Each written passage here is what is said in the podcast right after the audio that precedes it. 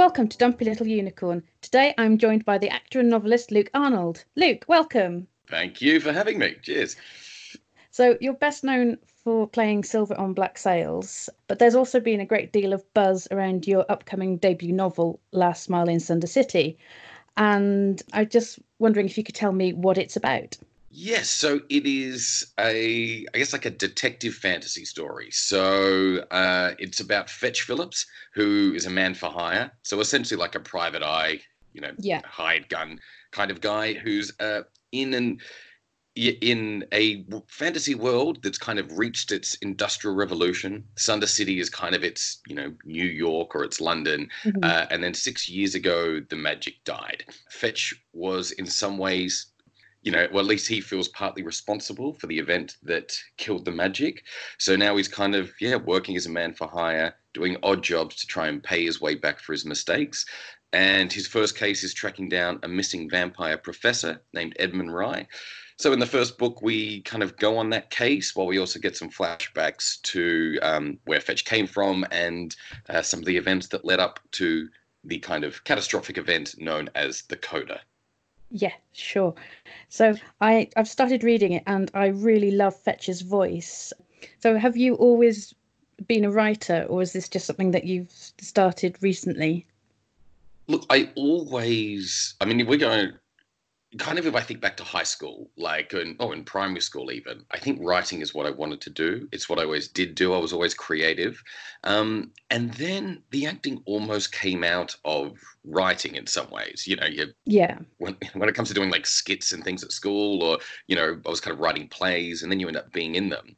And I think once you, perf- uh, well, I found that you know you start performing, and people ask you to be in things. So they're kind of kind of towards the end of high school started doing other plays and short films and being in other people's things, but was always still writing as well. Then I got kind of when I went to university, I got into a writing course, a filmmaking course, and an acting school.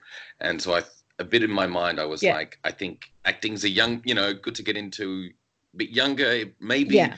and probably at that time in your life, you know, because yeah, I think everyone who does school plays and stuff, it's so social as opposed to sitting on your own in a room writing, which I'm quite liking at this point in my life. But Mhm. it was, I kind of went off into acting knowing that I'd return to writing one day. Um, it was almost a you know a 10 year plan and it was almost 10 years of professionally acting before i then took the time to go and write this Cool. Because um, that was one of the things I wanted to sort of ask you is because I, I mean, I studied drama at uni and English and the whole sort of, you know, creating characters. I guess sort of like the process of creating a character in acting is kind of similar to the process that you go through as an author. And I was just wondering if you had thoughts about that. yeah i think the, the some of the most fun for me is when you is is when you get to talk to the other creators like the writers the directors and really put things together. You know, do the real work on your own but then bring it in and have those great discussions about why people are doing what they do how you can put those little details into the performance that you know will really make it sing really make it come to life honor this person like they're a full human being and you know not just this character that exists at this moment and sometimes I do like I think I've always loved that more. And then when I have to then step in front of the camera and do it, it's always like, oh, now this feels like work. You know, the, the real fun is the rest of it. So in some ways, writing is like I get to do the bit of acting I enjoy the most, which is all the imaginative, creative work. And then I, you know, don't have to do the tap band, tap dancing bit at the end, which is quite nice. Um, so yeah, and there are some, and I do think. So there are some crossovers there, and I do think especially when um where I hope, you know, the thing from acting that I've learned the most that comes in the writing is, you know, when it comes to secondary characters and things that, you know, I think you as an actor you get a real ear and a real sense for when a character's fully fleshed out or when they're just moving the plot that needs to be moved for the protagonist. So I hope that you know when you bring a whole cast of characters to life that some of that acting background you know make sure all those characters have their own internal world and their own drives coming through Sure, because that was one of the things that I've noticed really is that uh, Fetch's voice is just so clear, and um, you know I can hear the cadence in my head, and I was just wondering sort of where he came from. Yeah, so I think, look, I when I was you know in my teen years, really like you know, started watching Bogart movies and loved that whole film noir style. I mm-hmm. think some of my love of filmmaking and acting came from those old black and white films. Um, reading the reading Raymond Chandler novels and love, and then and also like finding other things. There was a game called Grim Fandango that borrowed, uh, yes, you, you know, yeah, that I I think even probably some of it was I don't know which came first, but kind of then the games I was playing and kind of I found references and other things that all reference that noir stuff, and that style I really enjoyed. And then, so it was kind of always there. And I, you know, over the years, either wrote short stories and things that used that style. And in some ways, I've really allowed myself to let loose with Fetch because it's not exactly a deconstruction of that archetype, but it is partly this book and this series is a bit of an examination of, in some ways, the the danger of idolizing that kind of that kind of character as something to look up to or aspire to.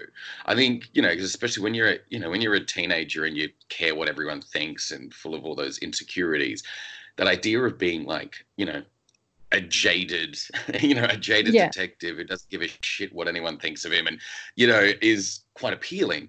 But you you know as you grow up, you understand that if you get to that point where you know you're drinking during the day and you can be so cool because you don't give a shit about anything that probably something quite terrible has happened and maybe you're actually not the best person you know to for the people around you yeah. and actually doing that much good in the world if you're broken to that point so yeah that's kind of where well what fetch is uh, it's a little bit of taking that archetype and breaking it apart a bit in some ways indulging into that kind of like because because I love that you know that beautiful noir. You're allowed if you write this kind of book, I think, to indulge in the inner world of that character and that yeah. voice. And I think especially because I'm going deep into it, I've allowed myself to really indulge in it. Yeah, and then it's also, you know, I guess it's kind of nice just as I've been exploring his world, and you know, we get some flashbacks in this first book. The more time I spend with him, the easier that voice comes to me, the clearer it is in my head, and so the more fun it is just to you know walk around the town in his shoes. Cool, and that kind of brings us to a good point for the reading, if that's okay. Yes, absolutely. There's a lot. You know, it, it takes a few different tones here. It's there are some fun parts in the book, um, mm-hmm. um, but a lot of it is you know can get quite bleak. I probably will do I'm going to take a little bit of chapter five. Sorry, I should have bookmarked this. Uh, chapter five. So Fetch has started his investigation, and it hasn't been that successful too far. A bit of the idea is in yeah. this world, most magical creatures, the magic is fading, their bodies are falling apart, and so a vampire, like vampires, are just crumbling into dust. So he doesn't have high hopes really that he'll find this vampire. He's got he's found a little bit of a lead, so he's but he's while he's waiting for a meeting, he kind of finds himself wandering back to a place known as the Governor's Mansion, and this is Fetch. We kind of pick up Fetch as he's just outside the mansion. Um, I'm actually going to do an American accent because I do. I, I kind of always picture Fetch with an American accent, and I did do the audiobook recently okay. um, in that accent. So I'm gonna I'll drop into a little bit of my Fetch mode. Okay. The front of the mansion sagged like the face of an ancient grandmother, worn and weathered and abandoned. A clay pot on the porch held a long dead shrub, and as I lifted it up, the branches crumbled into sawdust. Beneath the pot was a key. I could have forced the lock on the rotten door with one hand if I'd wanted to, but I turned it gently, as if the brass itself might crack. The air inside was rich with mulch and wet grass. Light came through the cracked roof, hitting pollen and dust that swirled through the pillars of the once grand entrance hall. Walls, once spotless white, were now carpeted with thick moss. The seemingly indestructible marble staircase had been pulled to pieces by wild roots and weeds. Vines, thick and intertwining, traced the floor and climbed the fixtures. They burrowed between the floorboards or rolled in through doorways, joining together in the center of the room, where they wrapped themselves around what appeared to be a carefully placed centerpiece. I often wondered what it would be like to walk into that house without knowing what I knew. I would probably think I was looking at the most finely carved wooden sculpture ever created. I would be sure that the face of the girl, shaped in pale timber, was an artist's dream if I hadn't seen those cheeks full of color. I would imagine that the hair, flaked in strips of curled bark, was an unreal creation if I'd never let it run through my fingers. I would look at those perfect lips and marvel at the skilled hand that had shaped them out of cold, dead wood, if I was spared the memory of the warmth that had once poured out of them onto mine. Her arms were wrapped around her stomach like she had a bellyache. She did when it all ended. Her soul was being torn from her body like a page from a book as her shattering hands struggled to hold herself together. Those fingers, once so gentle, had grown into wild vines that wrapped around her frame, choking her fragile body. Last time the cracks had been thin, barely noticeable. Now they would fracture split her stomach in a dozen places. One major fault line had reached her left breast, cracking it in two. The white nurse's uniform that once covered it was now a rotten mass of brown cotton. I wanted to touch her. I felt my shaking fingers ache with a need to stroke that splintered face, but fear held them to my sides. Even the smallest touch could accelerate the. This body once contained the strongest spirit the world ever knew. Now a tap could shatter it to pieces. On windy nights, I would lie awake, seeing her face split and crack in my mind's eye, fearing that the next time I saw her she'd be nothing but soot and splinters. But there she was, holding on by a hair. Even now, her skin peeling off in sheets, her body a broken stump, she was the toughest damn thing I ever saw. Yeah, we'll leave that as a little sample of the book. That oh, that's such a good image. It's, it's just really, really powerful. That's that's excellent. So, so this world is a world that where magic has gone, and there has been a an event, the Coda. Can you tell us a little bit about that, or is is it too much of a spoiler? No, I we, we definitely get some more details as it goes on. But early on, we find out at least the story being told is that you know in this magical world, you know there was a river of magic beneath. You know, like in a like in our world, like everywhere, there were many ideas about where the magic came from. But one of the theories was that there was this river of magic beneath the crust of the planet, and so the humans, being the only ones without magic, feeling like they were being left behind, mm-hmm. uh, found out where the source of that, where there was a kind of a spot of a, a part of the world where that river reached up and came to the surface. So they went and found that spot with the intention of harnessing the magic so their machines could be as powerful as the magic. And when they did that the river froze. So it that kind of pure mist turns to crystal. The dragons fell from the sky. The elves aged centuries and seconds kind of the shapeshifters like werewolves get got kind of trapped between two two forms and kind of every pretty much this is a whole mishmash of every creature here and each of them have gone through a different change in this post coda world.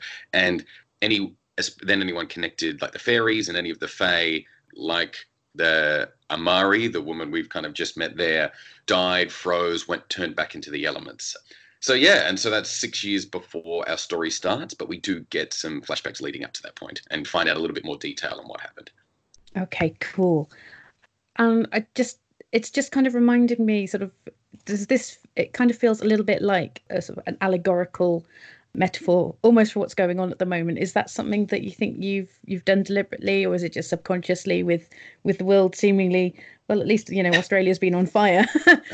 Yeah it, it is. I have to say it was a the original intention behind it and mm-hmm. the, and what i was first writing from was a much more internal idea kind of about that, that kind of followed fetch in the way that examining a bit more about kind of identity and maybe masculinity but especially about growing up and that idea that the world seems magic when we're kids and then one day and then you make these choices and one day you turn around and the world's not so magical anymore but you kind of know it's your fault like you you know we have by, by fulfilling these ideas about what it is to be a grown up, what it is to be a serious human being in the world, doing the right things, so that other people will see us in a certain way.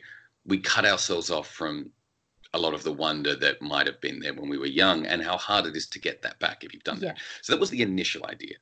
That said, the world is a fucking mess right now. Sorry, that, oh, it right swearing here. It's okay. Yeah, that, that it is and so there is which you know is terrible but for writing this series there is so much to pull from about how do you do good in a broken or breaking world yeah and definitely i think probably the direction of the books is pulling a lot more from that than maybe it would have if you know everything felt peachy you know everything yeah. felt really lovely because it it all the conversation i'm having with you know everyone right now it's all about what do you do? How do you actually how do you try and change things for the better in ways that are actually productive in ways that are you know do you is it to actually do you know huge changes where you try and change the system? Is about being good to the people around you? And i think those questions really come into play more mm-hmm. than it actually being you know it, i know the magic diet seems like a very a real climate change dynamic and i think it's obviously some of that stuff comes in, but that definitely wasn't the impetus behind it, though it mm-hmm. does seem, you know, an almost one to one correlation at the moment.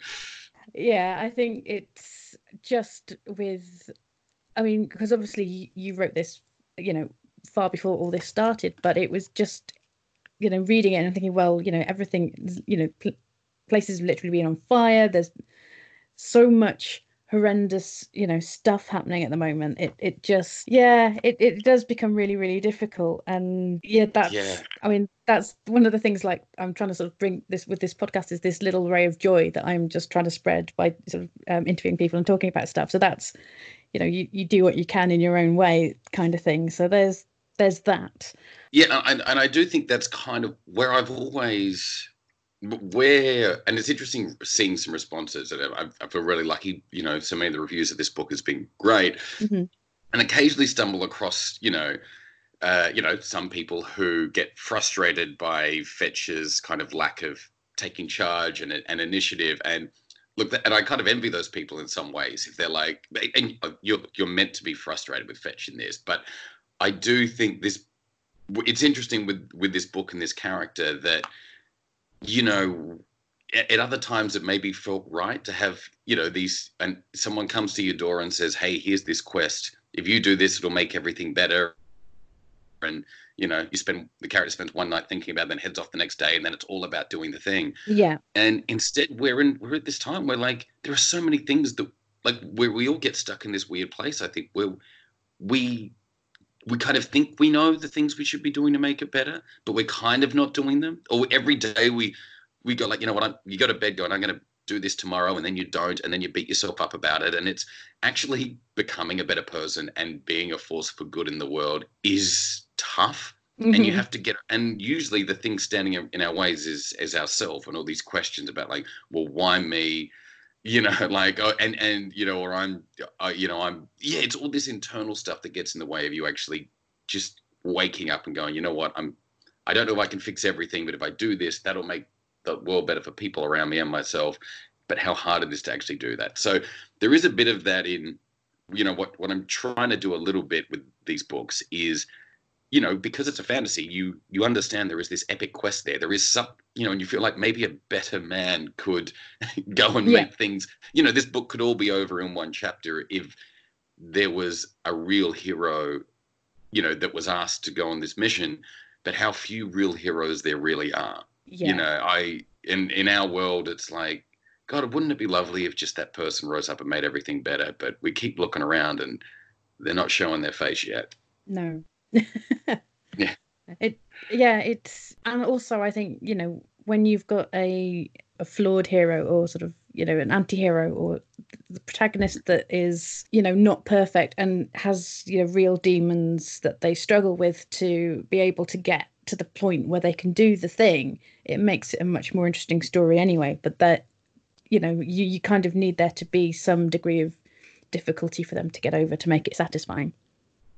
Absolutely, and I've definitely yeah, and it is you want both internal and external. And I've definitely yeah. loaded up the internal with Fetch, especially in this first book, and you know, and hopefully he'll you know gets a little more as the books goes on, starts finding you know finding his direction a little more. But I always see as kind of like you know like develop you know in real life, and I like character development that kind of loops around on itself a little mm-hmm. bit. You kind of well, I think we do often end up where we were you know you, are trying to get ahead but you stumble back but you hope you're always like when you get back to that spot that you're a, you're a little smarter or a little bit more capable you're one step ahead than you were when you started off.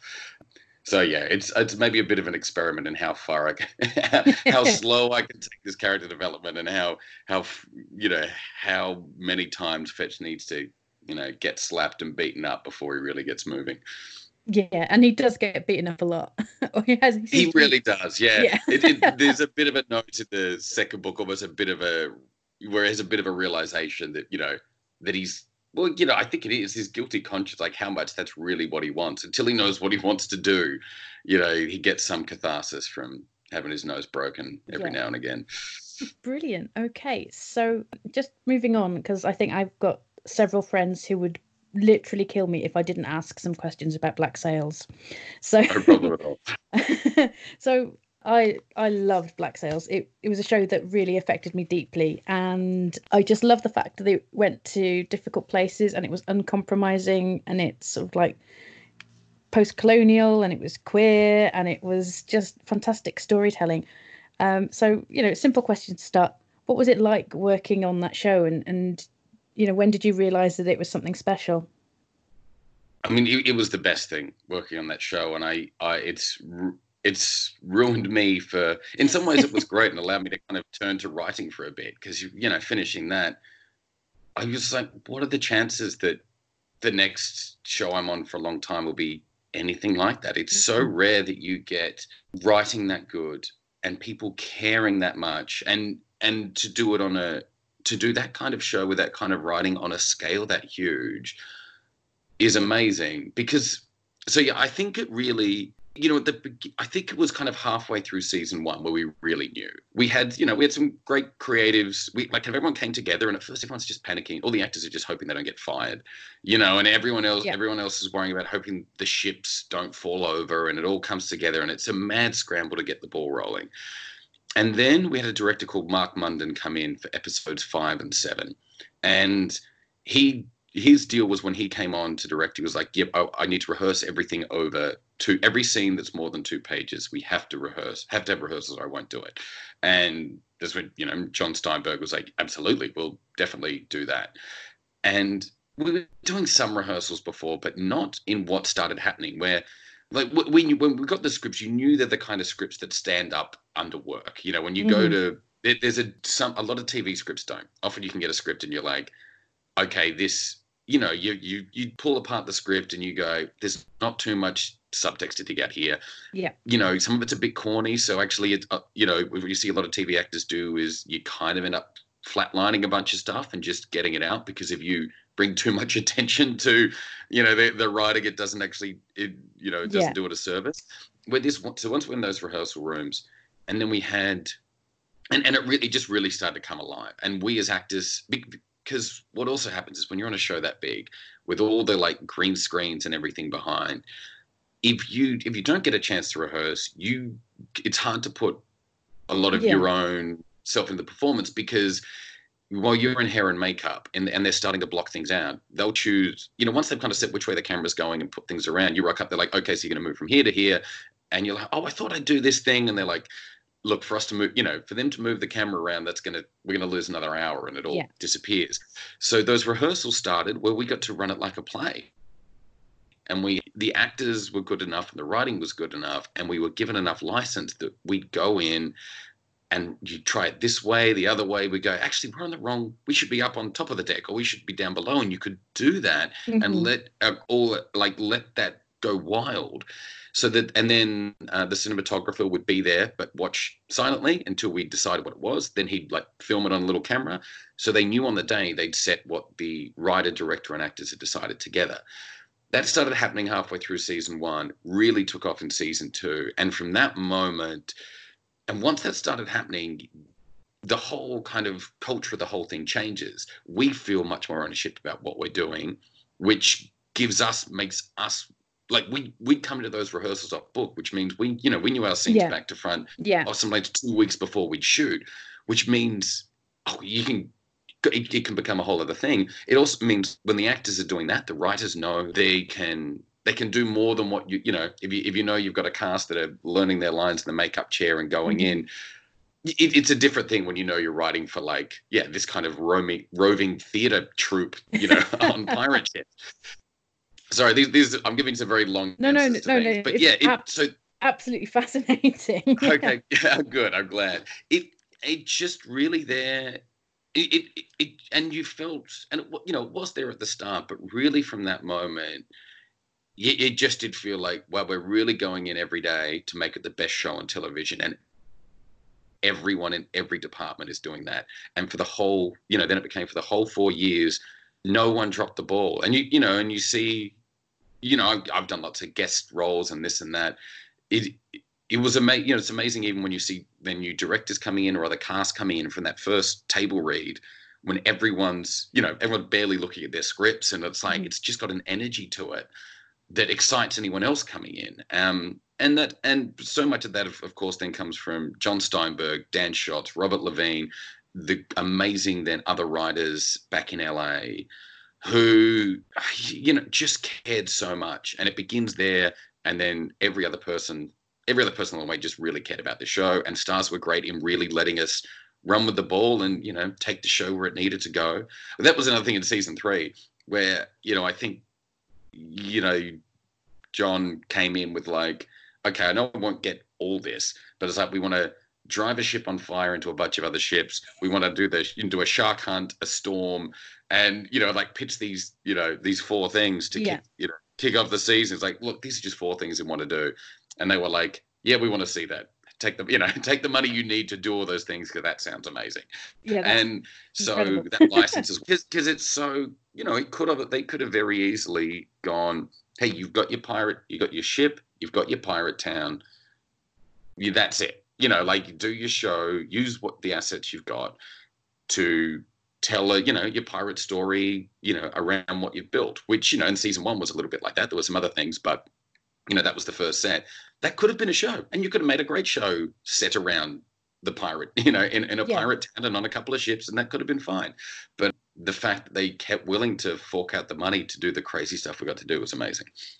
Yeah, and I mean, just the backstory for Flint, which was just incredible, and that whole and the relationship between Silver and Flint was was something of a, just a joy to watch, and the way it was like every scene between you was just oh delightful. Just It- yeah, do you, oh I'm just I'm gushing now, but yeah, No, just, it, is- no, but it, it like it was to to do those scenes with an actor like Toby Stephens every day. It's like, I mean, it doesn't get any better.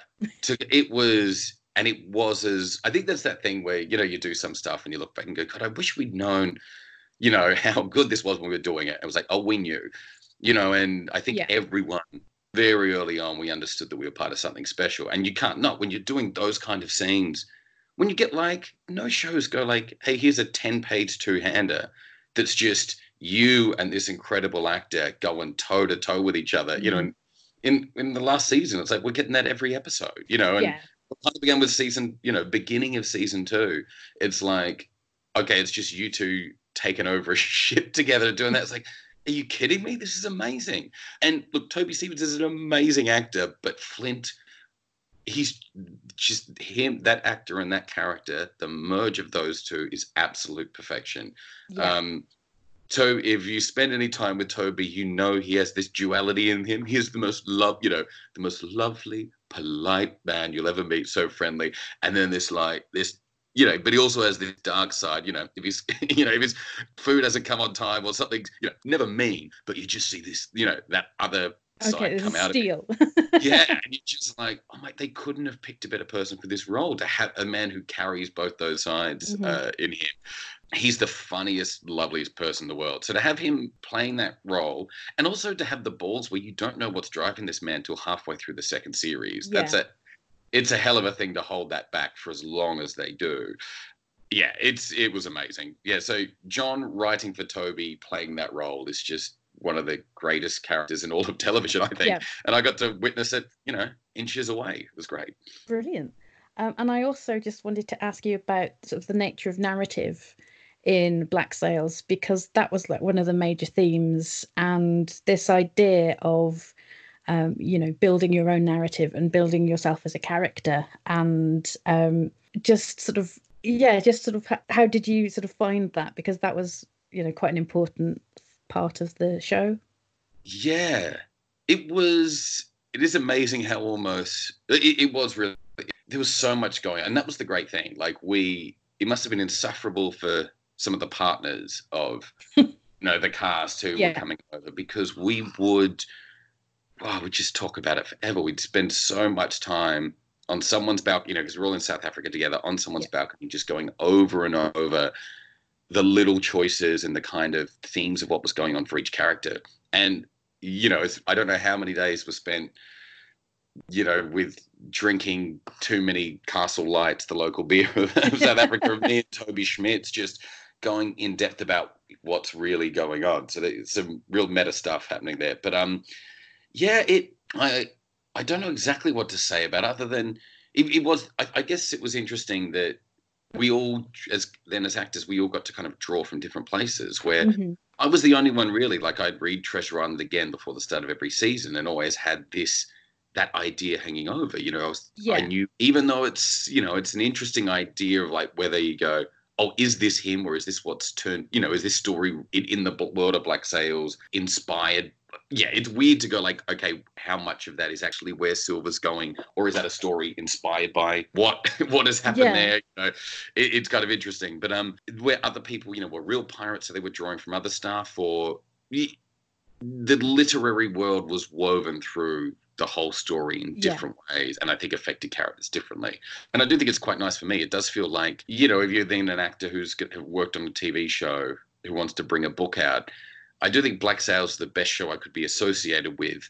If for people to go like, oh, maybe I will read that guy's book because there is such a kind of literary thread through that Yeah. show. And if I'd, you know, It's sort of it's Been it's it does something feel like a very sort of writerly show. It's a sh- I think Yeah. a lot of the friend my friends who who who who who enjoy it are sort of um, readers and writers, and there's we we all get very excited when we're talking about it, and you know about the the decisions that were made and, and everything, and, and and costume and everything. But um, yes, Yeah, Um, but it is, you know, and the fact that like so many great writers on there, but the fact it really all did come through John, and he, you, you know, he really had that. It, it felt like one story, you know, and that's why each, you know, each episode is a chapter in in this one story, and it Yeah. just, it's amazing to pull it off the way that he did. Yeah.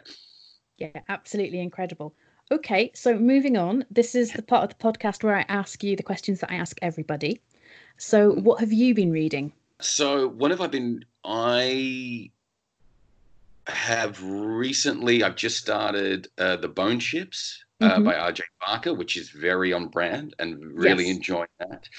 Um, then just before that, I think uh, did the listen to the audio book of A Little Hatred, Joe Abercrombie, Yeah, uh, which I mean that.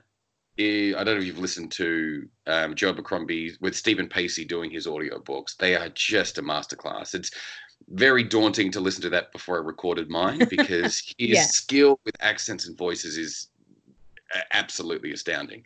So yeah, I think it's like I'm. I went for the beginning of the year. I felt like I was eating books, and then Mhm. because I've just been, yeah, I feel like the last month I've had to partly because I've been putting the finishing touches on the sequel to Secret of the Last Smile. That's kind of that's kind of where I am. I've slowed down a little bit, but yes, uh, the Bone Ships is going great.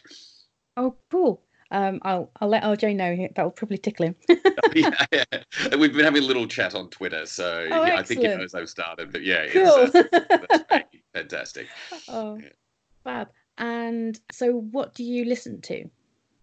So I everything I do. It's funny. I, I I roll my eyes at anyone who brags about their ability to make a good playlist, but I also take huge pride in the fact of being able to curate a good playlist. I often take that role on, you know, in the makeup room or in a or backstage at a show. Yeah. Um, so it, it's and and try to pull stuff from everywhere. I've been going through a, a real uh, elbow phase recently. So yeah, as far as new, I was just thinking because I keep I've been looking at new stuff and I don't I don't think there's anything too recently that's popped up new. But yeah, elbow. I've just been yeah. There's something there's something about that sentimental, you know, Manchester accent that's just. Yeah. Uh, I think that might have been where my head's at the moment. I think maybe it's a bit of traveling around. You know, so many of so many elbow songs are about you know drinking with your friends at home and Yeah. you know and being sentimental for growing up. So yeah, that that's on my playlist at the moment. Oh, cool. And what have you been watching? And that can be anything. Watching be TV or Oh yeah, okay. I maybe this maybe a month ago. So I, I look, I did Watchmen when it was coming out. Mhm. Absolutely loved that.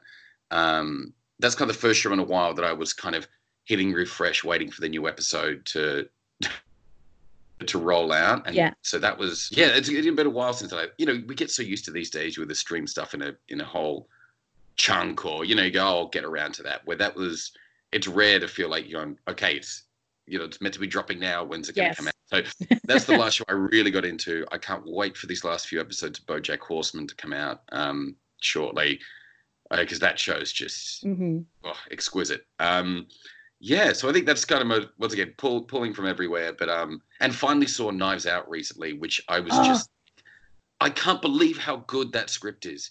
I It- actually was stunned, almost in tears at the end, just by going how beau- just how how beautiful it was. It's perfection, isn't it? it, it really is because it does as far as like okay for the genre of what that is for the you know for that kind of movie it fulfills all those obligations. It ticks all the box the, all the boxes from a kind of who you know who done it in that style. It it does all of that stuff on the surface but underneath there is so much going on. It's uh, yeah i was absolutely in awe so I, yeah, I need to see it again. I think because I probably missed so much of it, but it just and stunning. And uh, a lot of my friends do knitting, and uh, there's been quite a lot of talk about all of the knitwear in that film because it's even the knitwear is stunning. It's just beautiful. every it there's just so much happening there but, but it's still joyous and i think Yeah. that's you know while you know and i you know i'm right in there. Where there's so much to say about the world about how you know screwed up it is right now. And there are I, I do think that's why we need to keep selling telling stories and why art is so important because you as Yeah. well you know we've seen so much especially in recent years. I mean you can't change people's minds generally like with facts or like right to their face. No. you need to sneak in through the back of their brain somehow. And that's kind of what these stories can sometimes if there's any way to flick a few switches in people's minds to see you know the, their fellow you know human beings a bit differently and to, and to open their eyes to how they're living their life and how it can be damaging to people around them and how we need to Mhm. sh- have a shift in consciousness. It you, yeah, you- i don't think you, it doesn't seem to be working through you know saying it to people's faces. And that just does feel like a feeling like oh you're saying all the right things and doing it in a way that you don't feel like you can it doesn't feel like it's, conf- i mean look it gets pretty smack in your face by the end but it feels like it sneaks in there in a great way and has some fun at the same time so yeah there we So- go at least there we go there was a big gush about knives out just Oh yeah. no, it's, I think it's one one of my my favorite films that I've seen this year so far. And the next thing I was going to ask. Now you mentioned Grim Fandango earlier, and that's part of the sort of like um, detective noir thing. But um, do you, do you play games? And I- that could be board games or video games or anything. look i'm huge a huge gamer um i find less and less time for it uh Mhm. which but at the moment but i look i love playing games i you know been carrying my ps4 around the world for a while and had the switch you know at the moment you know as especially writing now that i'm writing novels i've had to more go leave that Yeah. Back home um but uh in the middle of a big campaign of divinity original sin 2 that with my brother and our other friend uh, josh it's it, it it's so rare. We like it, it's kind of like a once a month thing, but we Mhm. will try and once a month get together, do open a bottle of wine and do like a whole day, you know, eight to ten hours Yeah. of just working through that game together. It's it's fantastic. We're, we're having the best time, and in a way that kind of lets me. I'm kind of accepting at the moment that while I'm not getting to play many games, that every now and again we get to sit down and really indulge. That said, I did get sick recently and managed to over like I couldn't really do anything for a couple of days, so Yeah. Mashed out Disco Elysium, which is bang on brand for you know alcoholic Yeah. detective and and absolutely love that. So um, I I did enjoy. It it kind of takes that these days for me to play games on my own. Is just to be so unwell that Yeah. nothing else works. So yeah, Disco Elysium was great. Divinity Original Sin 2, we are loving. Um, and it, but it still might take us another year to get through that game. Yeah. Excellent. And um, so, what do you think needs more love? I was this was This is dwelling at the back of my head through all this, like going like, oh, huh. um, I think. Look, I'm. I I wish I could say something more profound, you know, that, that gets us away from media and stuff. But I I haven't quite formed that idea in, in a way that I could articulate in the best way. So I will actually. So I'll just say, like everyone's what everyone is creating. I think that we so we there because there is so much content now and because we get all of it generally for free, we subscribe to these Yeah. things, you know, whether it's music or TV or anything. the- An an entitlement seems to come with that. I, I do feel it was always interesting with actors that you used to be treated differently depending on you if you were in film or TV Yeah. because I think it, it used to be like, and you'd watch it if you, you know, my around with actors who were recognized. If you were a film actor, people would generally leave you alone because go, oh no, there, don't disturb them. Where if you were, you know, someone who was on TV all the time, because you were sent for free, like dropped into people's houses, Yeah.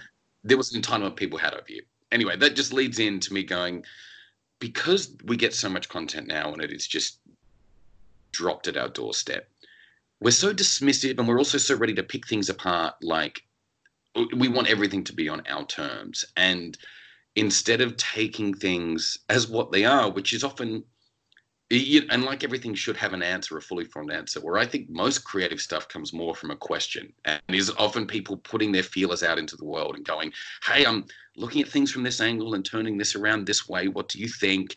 You know, is there anyone out there who sees things this way or am I maybe onto something? And I think every, yeah, that everything deserves a bit more love when you're looking at anything anyone puts out into the world that has a bit of their imagination, a bit of their thoughts, a bit of the ideas.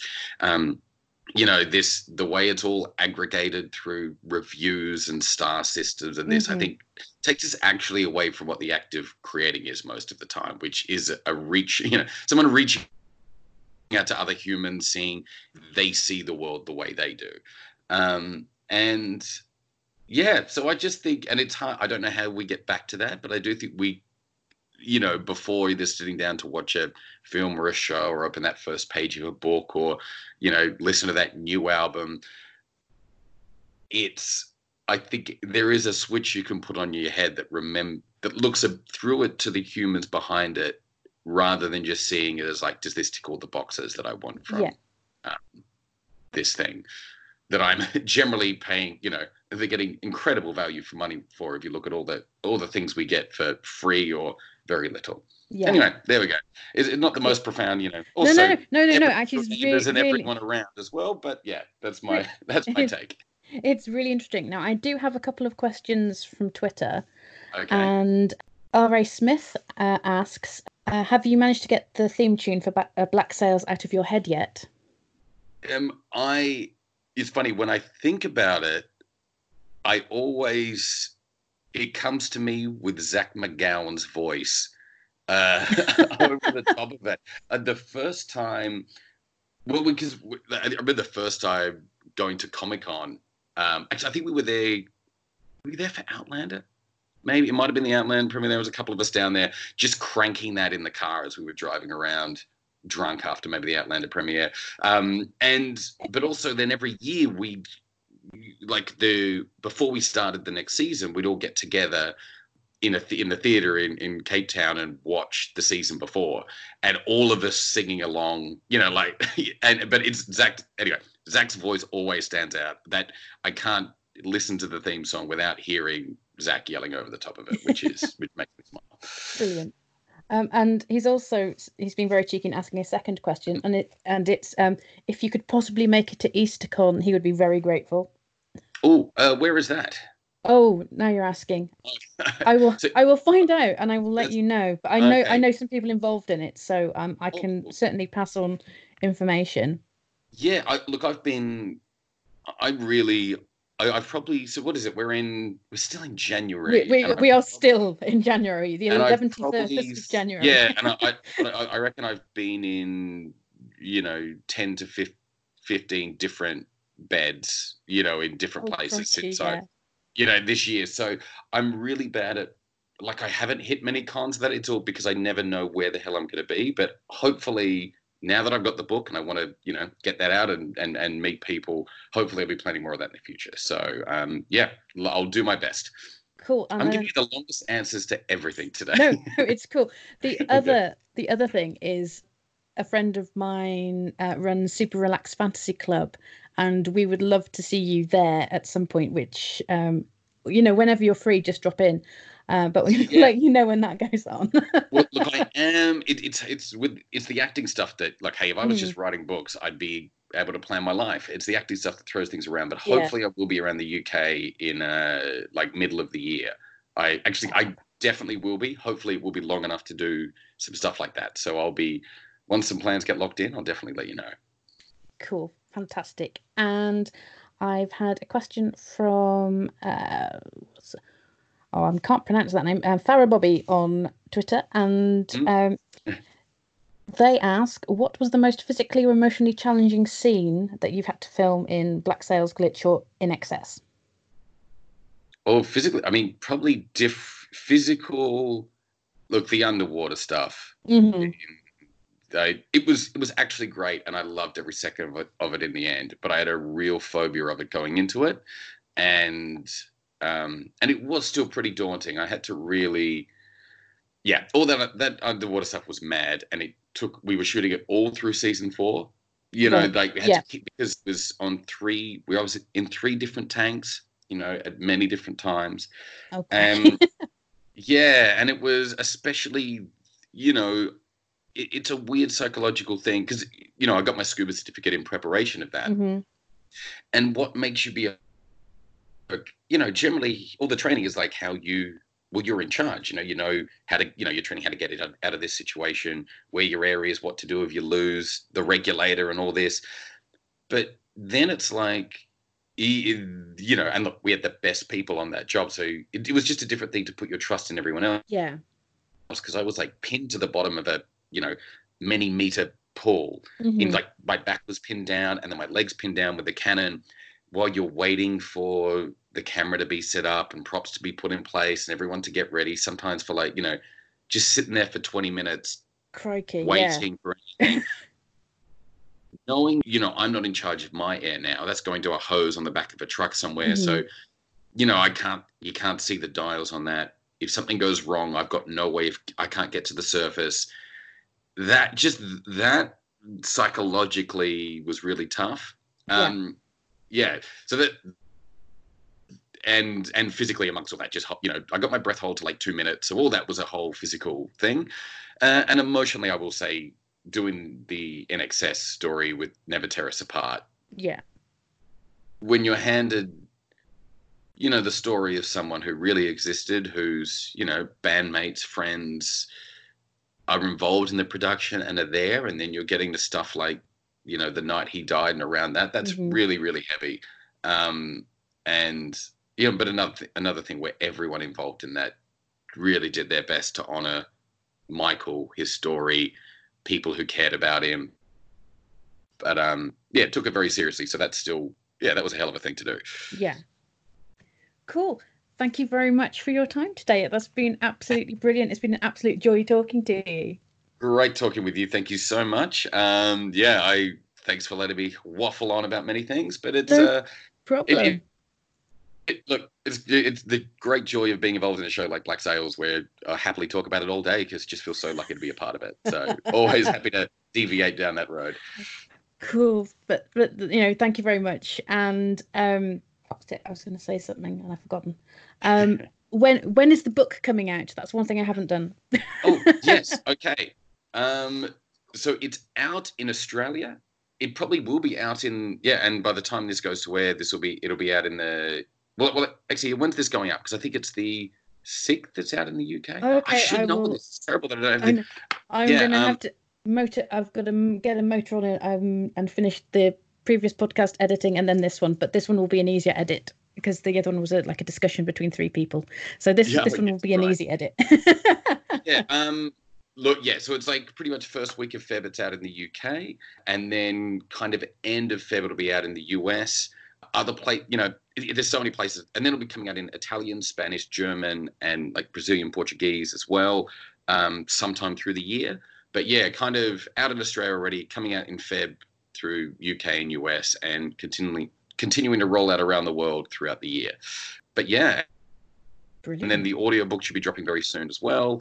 Uh, ebook as well through Feb hit everywhere around the world. So Yeah. yeah, it's it's coming out. Cool. it That's very exciting. it. Yeah. Anyway, thank you so. As I said, thank you for so much for your time. It's been an absolute blast talking to you um, today.